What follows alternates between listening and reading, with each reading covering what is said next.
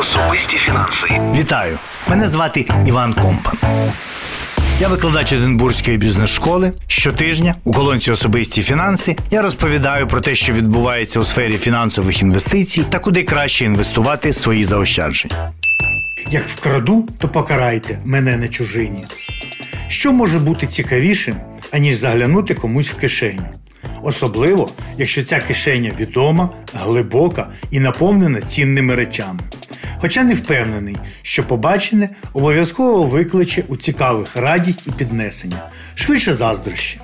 Незважаючи на те, що всі без виключення релігійні та філософські вчення вже не одне тисячоліття намагаються переконати людей, що не варто гнатися за грошима, на жаль, нездоровий потяг людей до багатства викорінити схоже неможливо.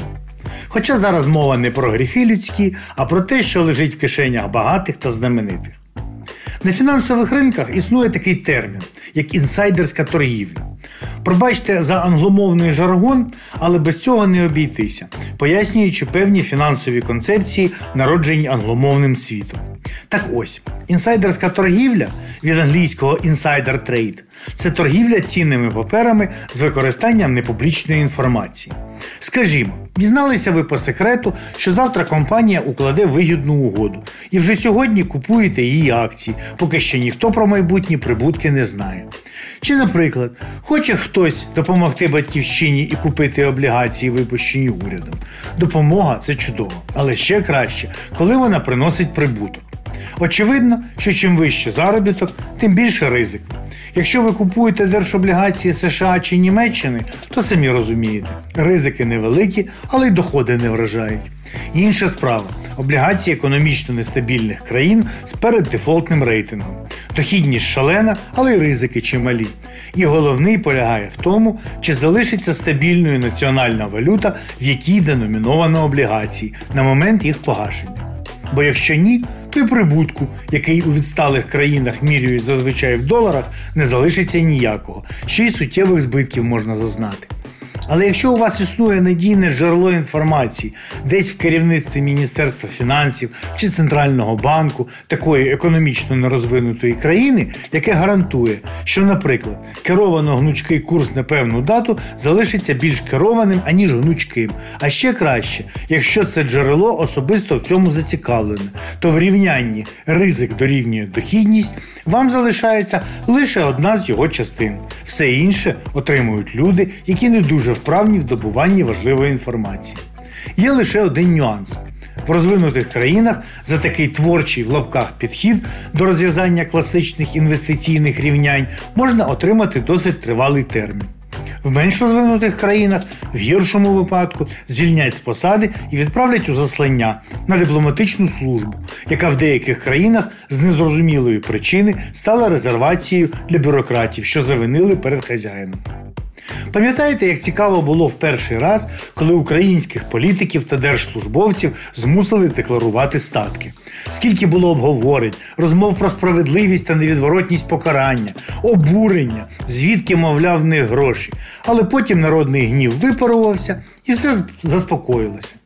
Врешті-решт, нічого неочікуваного не відбулося. Ніхто ж не мав сумнівів, що добра у державних панів та панянок чимало. При новій владі декларування взагалі прикрили, мабуть, щоб заздрощів простого народу не викликати, адже заздрість це великий гріх. А коли знову відкрили, то виявилося, що не така вже наша владна еліта і багата, на відміну від їхніх дружин, батьків, водіїв, кухарів та інших соратників. Тому, якщо вже й заглядати в кишені політиків, то краще закордонних. Вони теж люди, мають потяг до багатства і намагаються якось заробити, використовуючи той величезний обсяг важливої інформації, який їм доводиться опрацьовувати, виконуючи службові обов'язки. Ось, наприклад, члени Конгресу США, хоча б та ж сама Ненсі Пелосі, в минулому спікерка, яка на початку війни навіть приїздила в Україну. Безстрашна жінка. Після нас ще й на Тайвані побувала, чим викликала чималий скандал та обурення китайської влади. І безстрашна, як з'ясувалося, не тільки в політиці.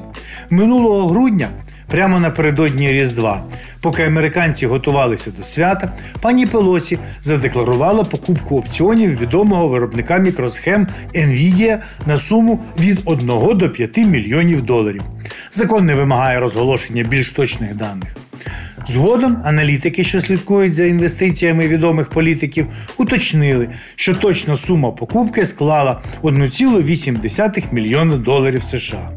Мабуть, варто пояснити, що опціони це дуже ризикований інструмент, використовуючи який можна дуже багато заробити, але й напрочуд легко все втратити.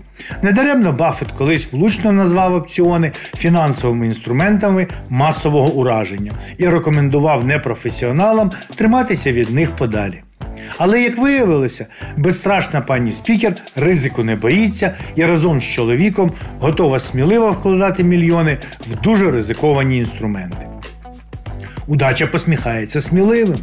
Тільки уявіть, так співпало, що в січні 2024 року, менше ніж через місяць після покупки подружжям опціонів, Nvidia отримала від уряду США вигідне замовлення на розробки у сфері штучного інтелекту. На сьогодні вартість придбаних в грудні подружжям Пелосі опціонів складає близько 3,5 мільйонів доларів. Отже, прибуток майже 100% за два місяці. Звісно, пані Пелосі заперечує, що вона щось знала наперед, але цікаво, що за дивним збігом обставин сім'я суперінвесторів і раніше купувала акції тієї ж Nvidia в липні 2022 року, прямо перед тим, як в США було прийнято CHIPS Act – законодавчий акт на підтримку індустрії мікросхем, і теж непогано на цьому заробила. І цікаво, що пані Пелосі далеко не єдиний майстерний трейдер в Конгресі, яка вміє ідеально вибирати момент для інвестицій прямо напередодні подій, що дозволяють гарно заробити. Минулого року в Конгресі США цінними паперами торгували 115 законодавців, і приблизно третина з них продемонструвала результати кращі за динаміку індексу SP 500. Як свідчать історичні дані, взагалі-то таке вдається лише одному з чотирьох професіоналів Уолл-стріт. Загальний обсяг біржових угод, укладених конгресменами минулого року, перевищив 1 мільярд доларів. В середньому конгресмени-демократи заробили 31% річних, у республіканців справи, справи трохи гірше всього 18%. Але, як і в будь-якій справі, є серед трейдерів-політиків і свої справжні корифеї, до яких, до речі, належить і Ненсі Пелосі, яка закінчила 2023 рік на 9-му місці в конкурсі Кращий трейдер-конгресмен року з доходом у 65% річних. Переможцем став демократ Брайан Гіггінс неймовірні 239% річних. В Україні серед парламентарів теж є свої чемпіони, але наші не перевтомлюють себе вивченням механізмів торгівлі цінними паперами та розробкою складних інвестиційних стратегій. Вони міряються кількістю квартир, будинків, нежитлових приміщень та автомобілів. Як виявилося, у чемпіона нашого парламенту майже 4 сотні об'єктів нерухомості. І, схоже, проблеми з фантазією. Як то кажуть, хто на що вчився. Більше того, тепер все стає зрозуміло, чому наш парламент так неефективно працює. Поки депутати все своє нерухоме королівство об'їдуть, то й закони приймати ніколи. Самі розумієте, що подібні результати не залишають людей байдужими. Кажуть, що фінансовими ринками керують страх і жадібність. Я би ще додав, що й заздрість. Адже фінансова і політична еліти це дуже конкурентне середовище, де всі хочуть бути першими у всьому і заради результатів готові на дивні речі. Поки не існує жодних достовірних фактів, що американські конгресмени займаються інсайдерською торгівлею і порушують закон. Лише чутки, плітки і заздрісні припущення.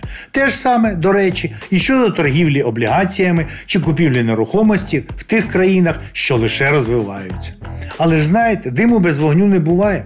І все більше заздрісників вимагають заборонити американським політикам та їх оточенню займатися активною торгівлею на фінансових ринках. Не втрачаючи віру в справедливість, будемо сподіватися, що й інші країни таку ініціативу підхоплять, хоча Україну це навряд чи торкнеться. Причина проста: відсутність механізму покарання порушників.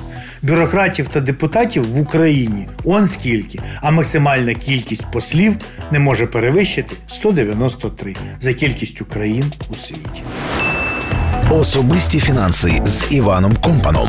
Слухайте щотижня на платформі НВ Подкасти.